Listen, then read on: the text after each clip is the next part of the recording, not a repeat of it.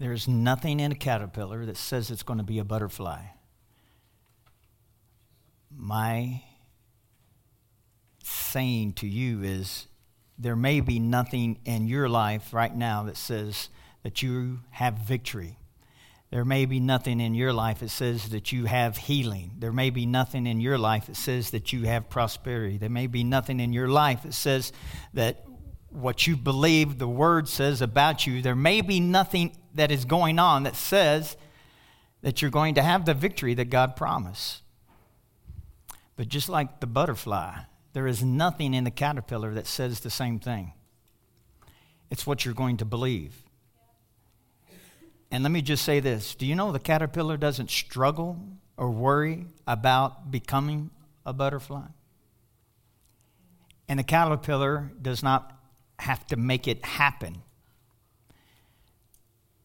My struggle in faith has been in my past is that I've always tried to make it happen.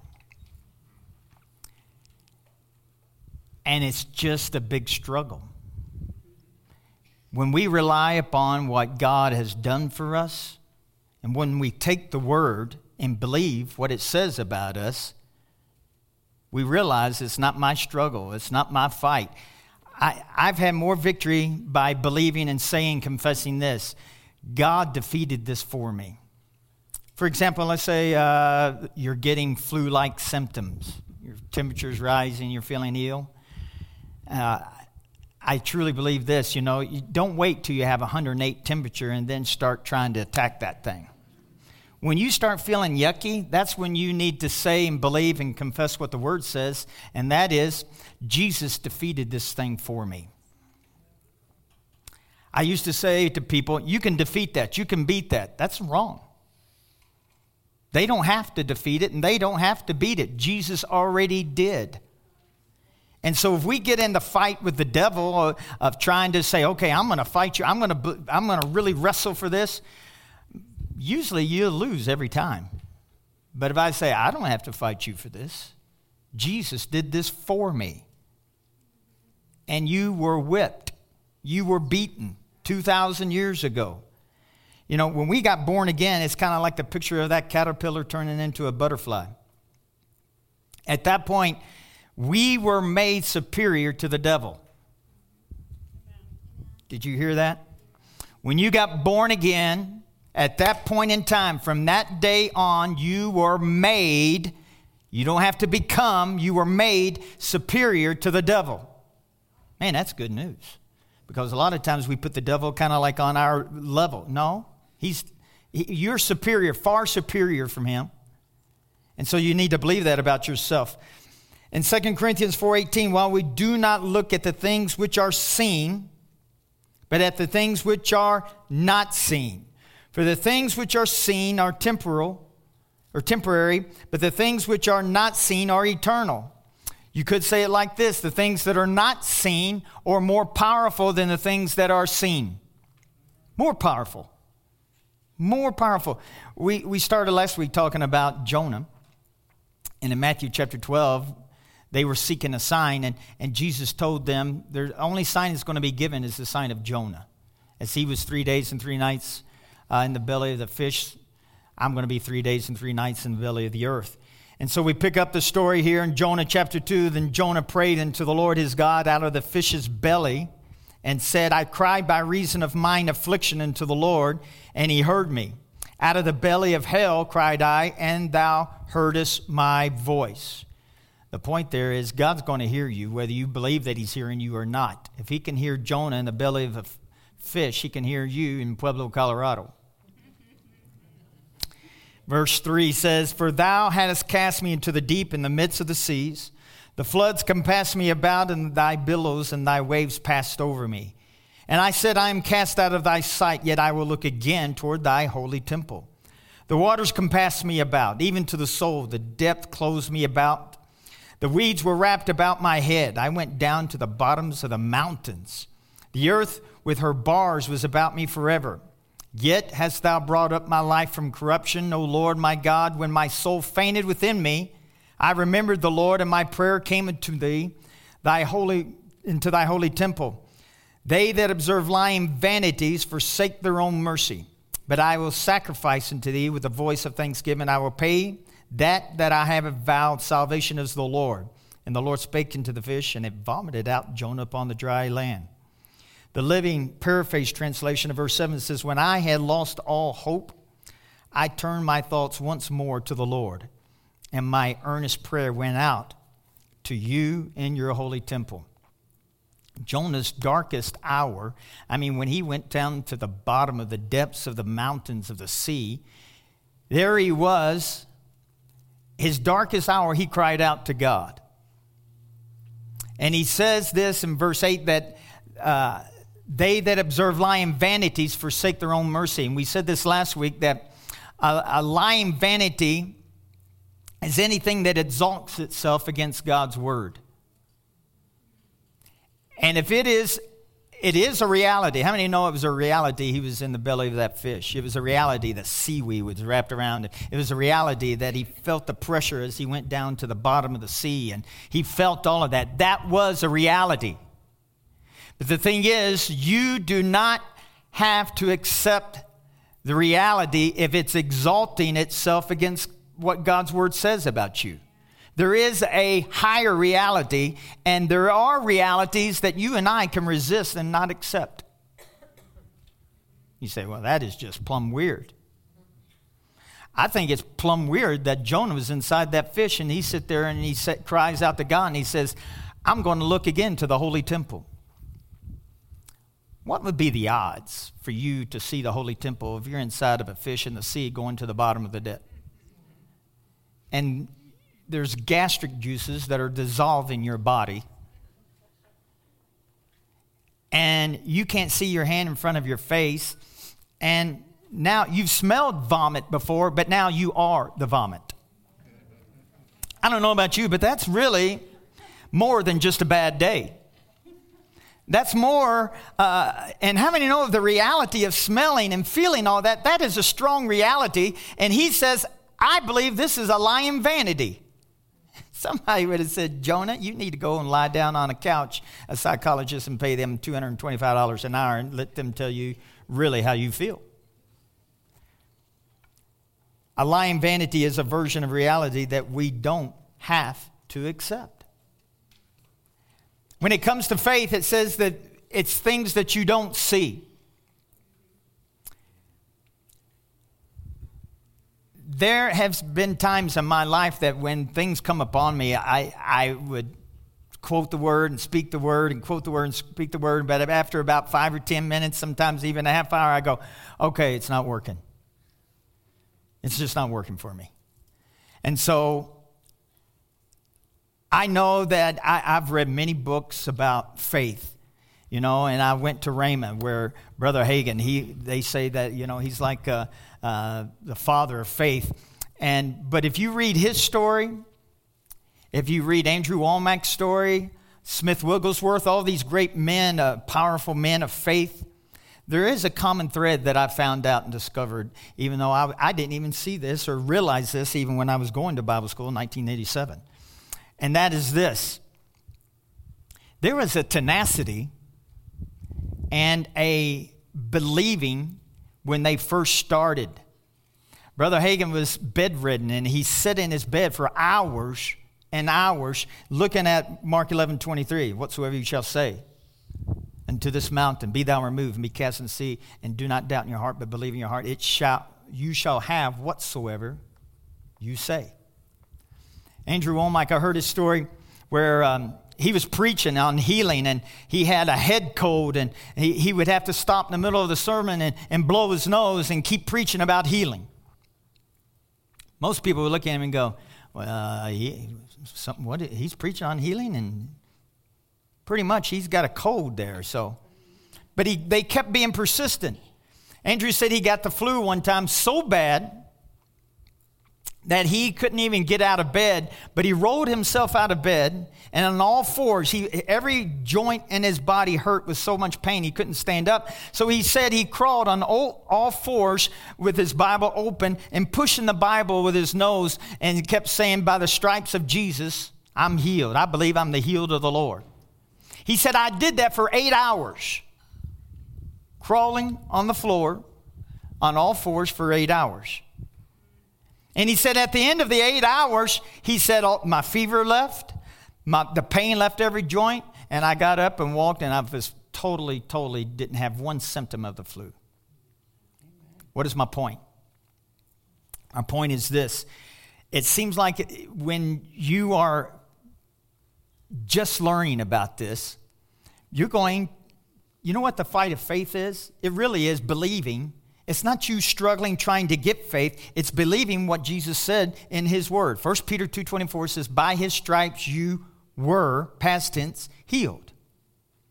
And so there, there comes a time when you just have to get rid of these doubts. Why did it take, you know, Kenneth Hagin days, weeks to get through that? Because you're shaking the doubts out. Andrew Wommack, eight hours. Why did it take eight hours? I do know this. After I read those testimonies of those people, it seemed like when they got attacked again with sickness, it didn't take very much time at that time. And it's like I, if you weren't here last week, I told the testimony when I broke my foot and uh, when I was coming down uh, or trying to come down a hill, and uh, my foot was broken, it swelled up, and uh, it took time, like a 24 hour period of time, where I, I was walking on that thing, but it took about 24 hours or so to where that pain totally left. But constantly believing God constantly believing God. We give up on God too soon. I'm reminded of the story of Chuck Yeager that broke the sound barrier. I love aircraft and I like reading about history, things like that. And Chuck Yeager, they were trying to break the sound barrier and they did not know what would happen if a plane went faster than the speed of sound. They thought the plane could disintegrate, they thought the plane could explode. Nobody ever done it, so nobody knew what was going to happen. Breaking the sound barrier at sea level, you got to go at least about 720, 720 miles an hour, something around in there. And then you are traveling at the speed of sound. And so they kept coming up against that barrier. It was like a barrier. And the time that they would do it, Chuck Yeager said that that plane would just begin to shake and rattle and roll. And, and I don't know if Hollywood made this a little bit bigger than what it was, but the glass gauges, would, they cracked and everything. But he said the plane was like out of control. And so people would back off because they thought was, man, it's going to just explode. And one day, Chuck Yeager went up and he says, I'm going to do this or die trying. And so, sure enough, when he started all of the shaking, all of the rolling and loosening and everything, he just pushed the throttle all the way to the firewall and boom, he broke through. And he gave us his testimony. He says, Once I broke through the sound barrier, he said the plane was calm. And he said it was like sipping lemonade on the front porch. I liken that into faith and believing what God's word says about you. There comes a time when you come up against that barrier, and the barrier is doubt. And the shaking and the rattling is you getting rid of all of the doubts. The rattling and rolling, going back and forth, that God it wants you to get rid of all of the doubt and truly believe what His word says about you. It is a choice. When sickness comes against you, when poverty comes against you, when problems come against you, we do have a choice. In Deuteronomy, he says, I've set before you blessing and cursing, death and life. You get to choose. And usually, I choose healing as soon as it's the, the symptoms come upon me. But after a few minutes, I, I, don't choose healing anymore because I think well, it's not working. So now I do choose healing. Five minutes, 50 minutes, five days. Whatever it takes, I choose healing. I want everybody to know in, in Romans chapter 8, verse 1, it says, Therefore, there is now no condemnation if you take medication and for your problem or whatever, and you th- and you every time you take it you, you feel condemned, you know what you should do? Every time you take medication, you should believe. I believe I'm the healed of the Lord, and this medication is. I'm not going to have any side effects, but I am healed, and there will be no. How many know that? Have you ever read the side effects? You probably shouldn't, but I mean, medication has side effects. You, even aspirin has a side effect. You know that? But have you ever seen those commercials on TV that just scare the snot out of you? They're, advertising some drug, and they say a paragraph about that long in about 10 seconds, you know. Uh, if you take this medication, you're going to shortness of breath. And, if you're not careful, they even say, and could cause death. And, they give, and you go, what, what, wait, did he say death? He could cause death. I don't know. So all medication has side, effect, side effects, but the Bible says that the Word of God is health and it's medicine to all of your flesh with no side effects. No side effects. I said no side effects. And so I know that in, in my walk with God, and that the more that I have uh, the word in me, I was preaching in, in Africa. We, they had Sunday morning, Sunday night, and Sunday morning I wasn't feeling good, and Sunday during the midday, man, I mean, I felt like I was just going to be throwing up Jonah all over the place. I just kept having my stomach was rolling and it was just terrible and terrible. And the thought came to me and says, Well, I can get dad to preach for me. I don't have to preach. And I go, No. I'm going to preach. And not only am I going to preach, I'm going to preach on healing tonight. And I thought this I thought, if I have to, you know, there was a side door on each side of the pulpit. You know, they don't have microphones or anything. I thought, if worse comes worse, you know what? I'll just shoot out there, throw up on the ground, come back, and I'm going to keep preaching. I'm going to preach healing. and everybody's going to go, where is he going? I'm going to come back in, wipe it off, and keep going.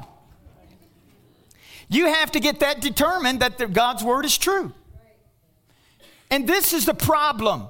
In the midst of the, the worst, the darkest hour, we have to be like Jonah. Jonah sits there, and when the fish is taking him to the depths of the mountains of the sea, he says, I'm going to look again to the holy temple.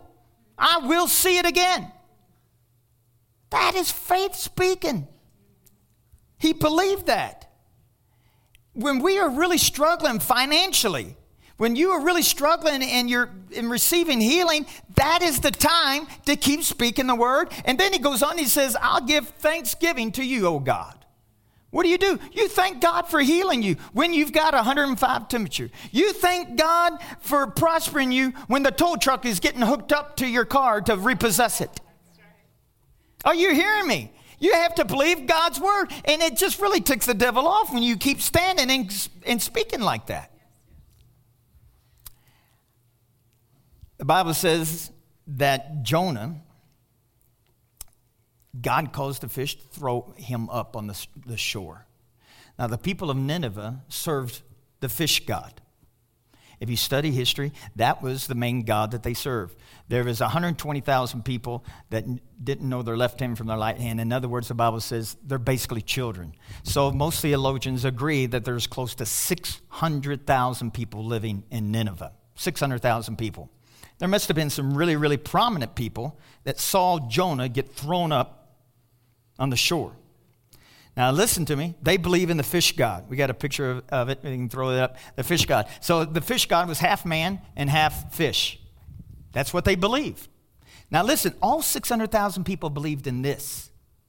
And now they see this fish throw up, throw up a human being. I think God got their attention.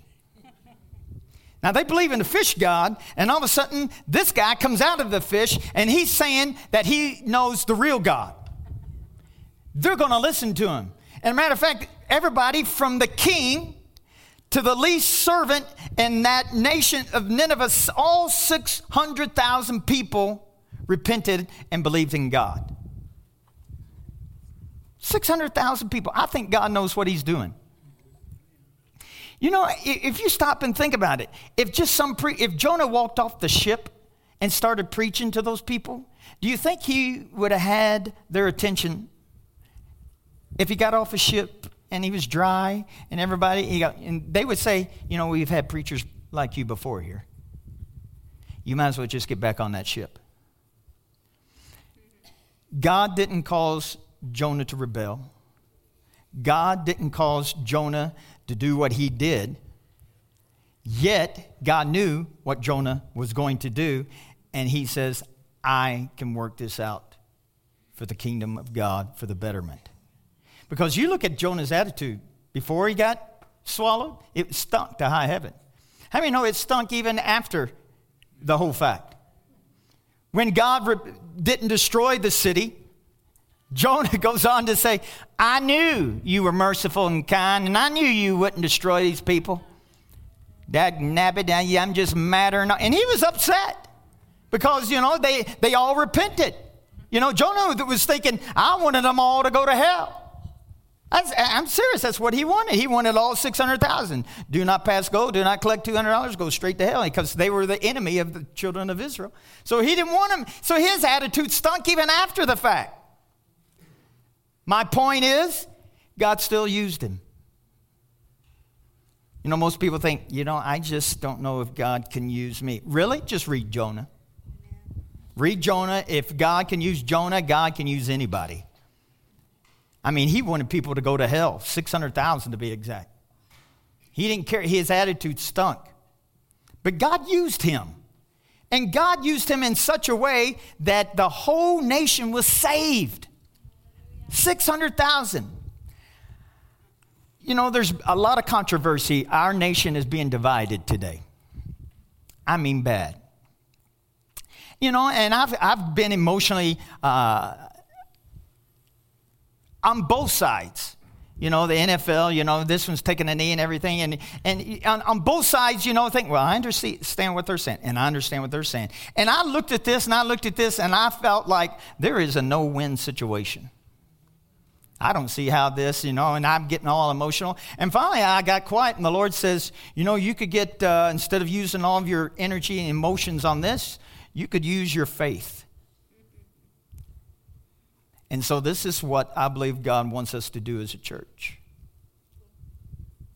Romans 8 28.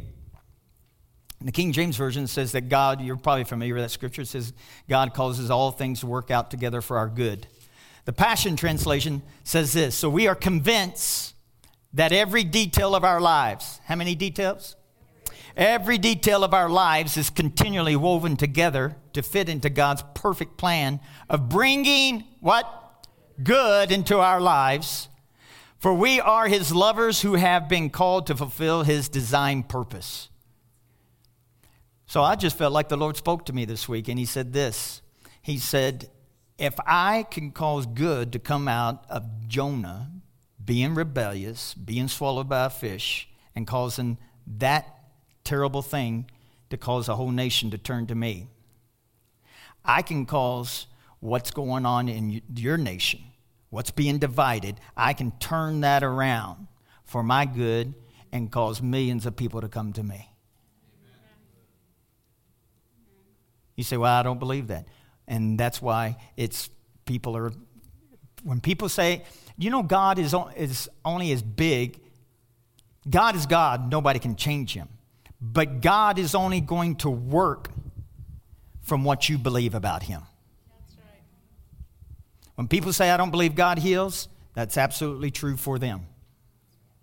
When people say God doesn't meet all of our needs and calls me to prosper, that's absolutely true for him, for them but it does not mean that's what God is. It's just God, when you put God in your box, that's what God will be in your box. But when you break the boundaries off of that box, God will do exactly what His Word said He will do if that's what you believe. Amen.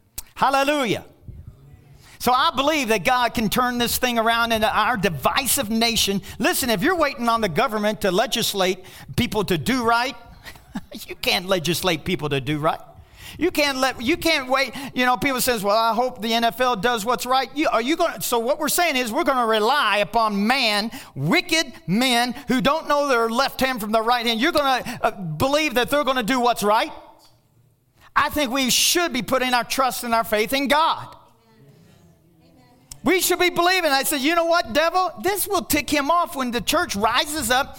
It's not, well, I guess this is the way the world's going. God is saying, I've given man power.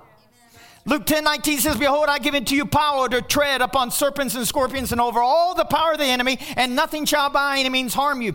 Who has the power? It's the church, but the church is not using that power that's been given to them by God. We're expecting God to come down again and do something. He's not.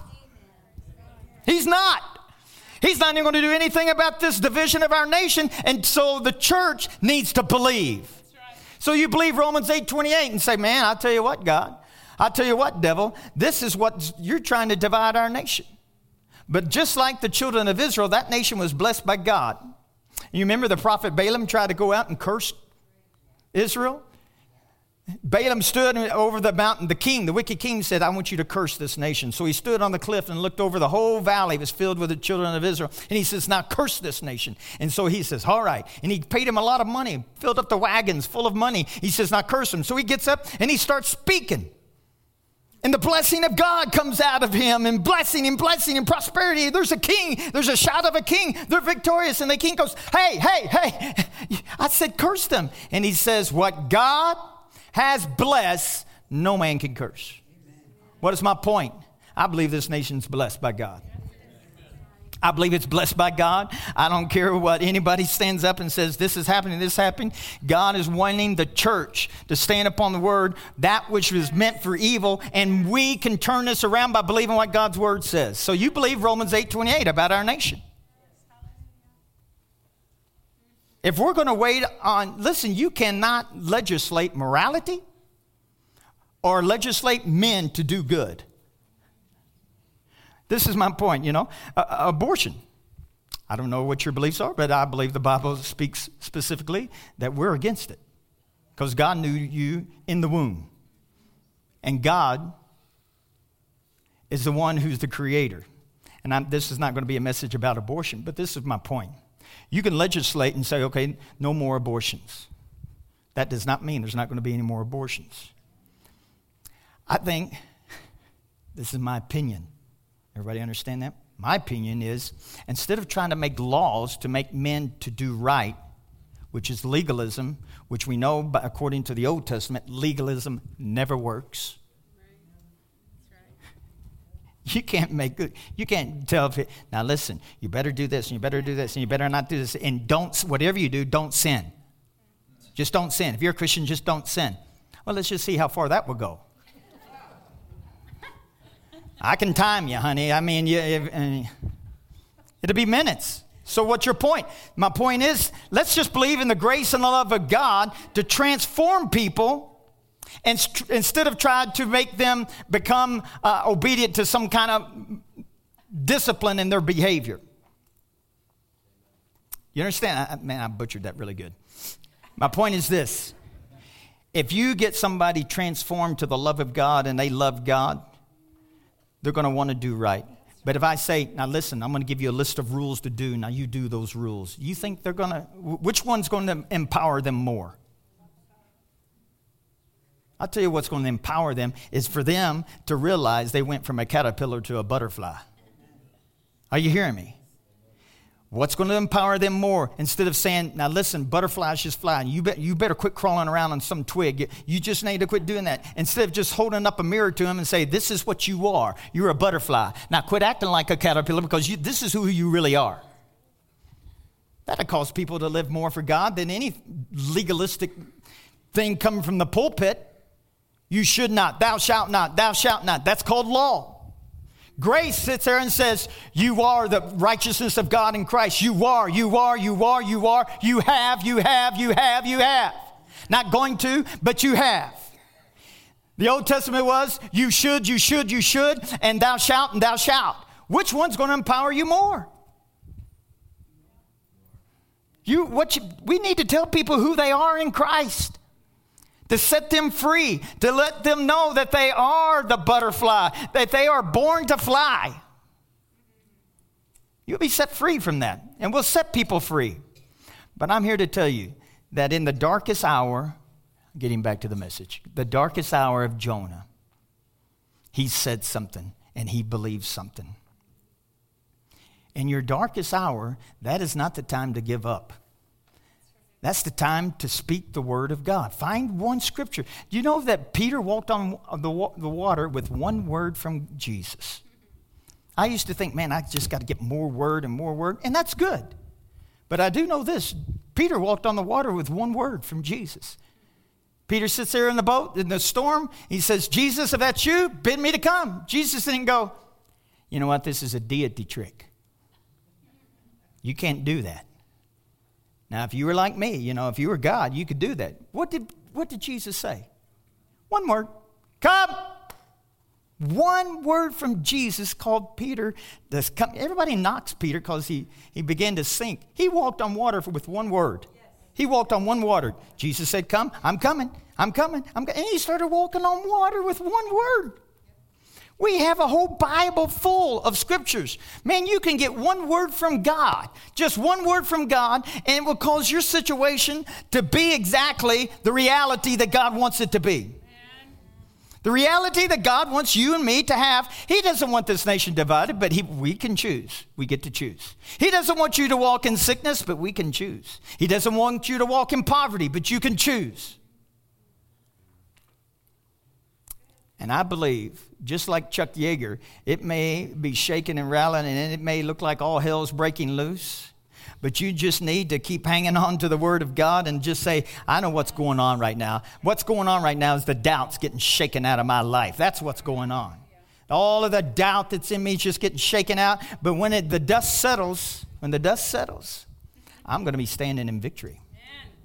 I'm going to have all that what God says I have. I have healing. I have prosperity. I have victory. I have a great marriage. Oh, I have great relationships. I have a great job. I have everything's great in my life. It's blessed. It's blessed in what God has blessed. No man, no demon in hell can curse. You say, Well, I don't believe that. And that's why it's not working. I don't believe in healing. Mm, that's why it's not working. People say faith stuff doesn't work. Oh, yeah, it works. If you believe it doesn't work, guess what? It doesn't work because it's what you believe.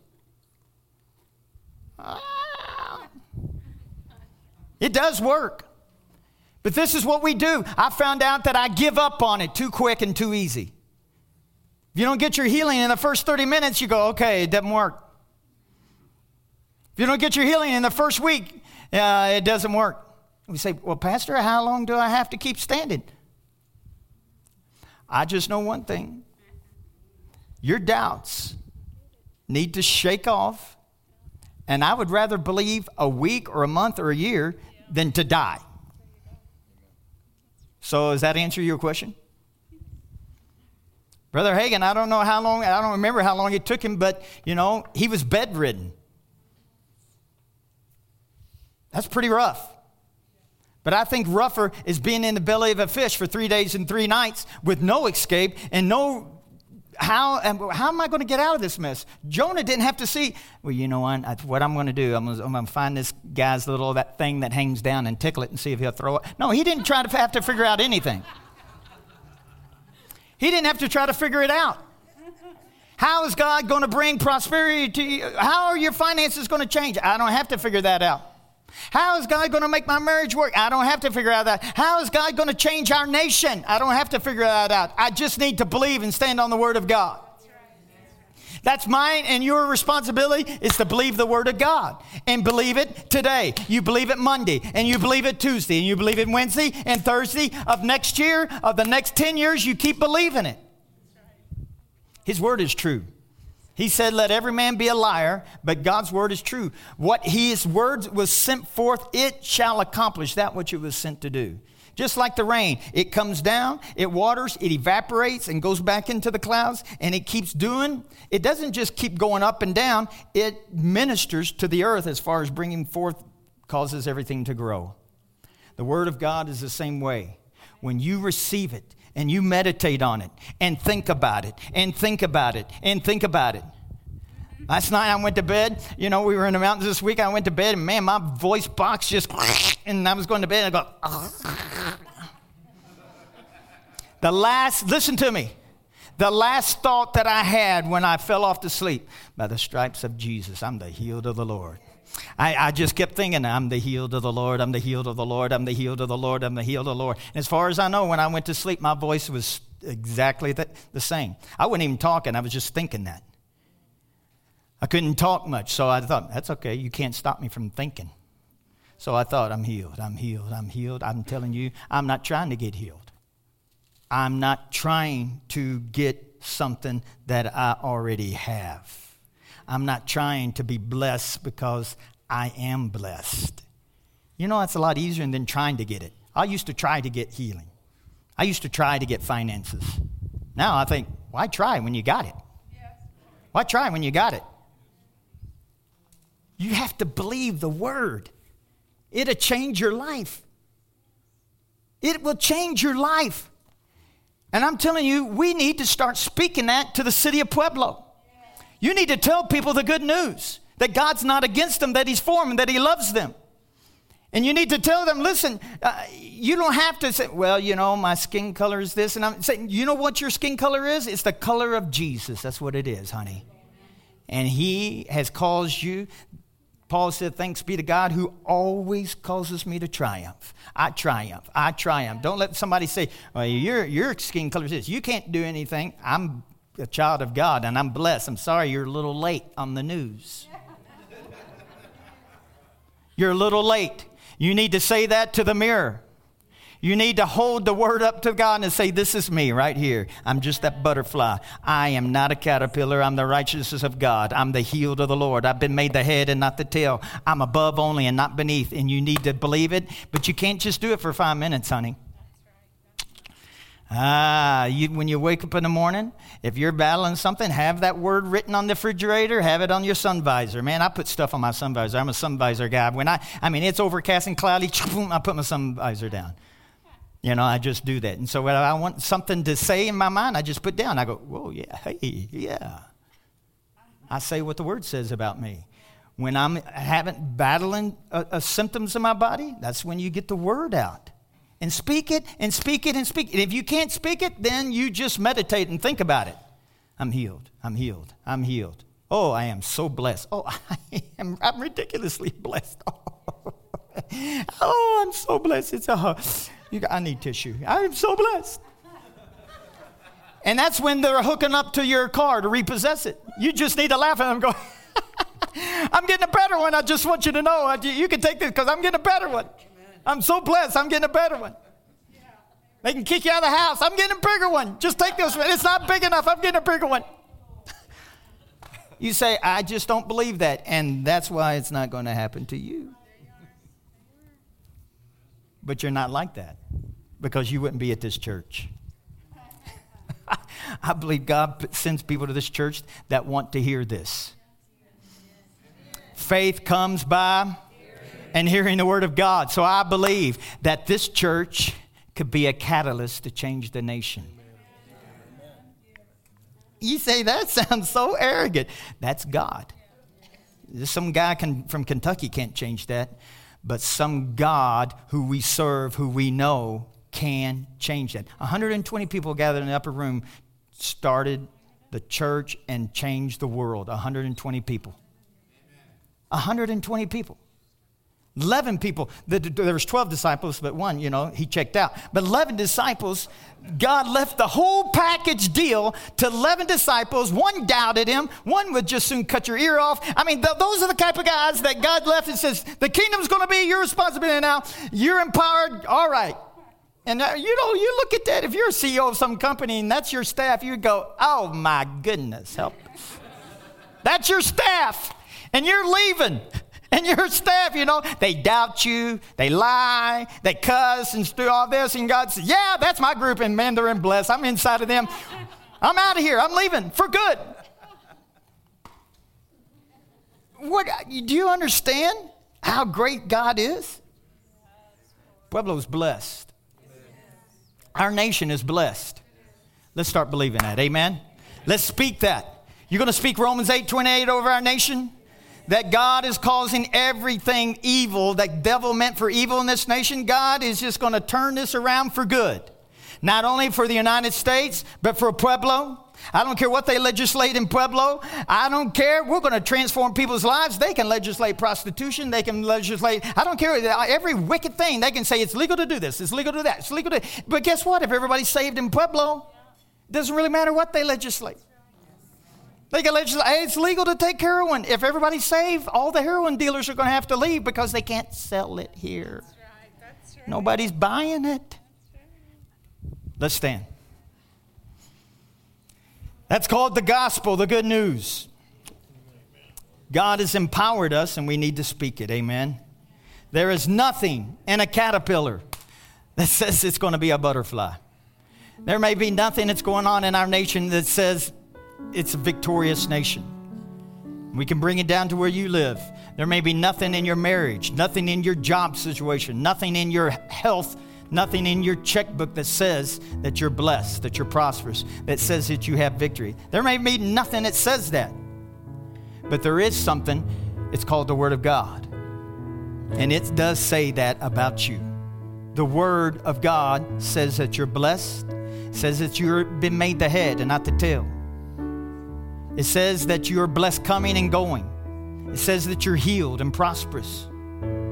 It says that you're loved by God and nothing can separate you from the love of God. It says that you're righteousness of God.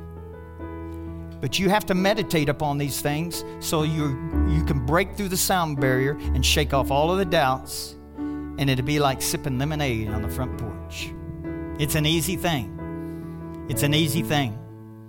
Just start meditating upon the Word, man. Write it down. Every day, 11 o'clock, my alarm, if I'm with you, you're going to hear my alarm go off, and it's going to say, I'll look at it says, You're righteous, Mike. I'm righteous. Why is that important?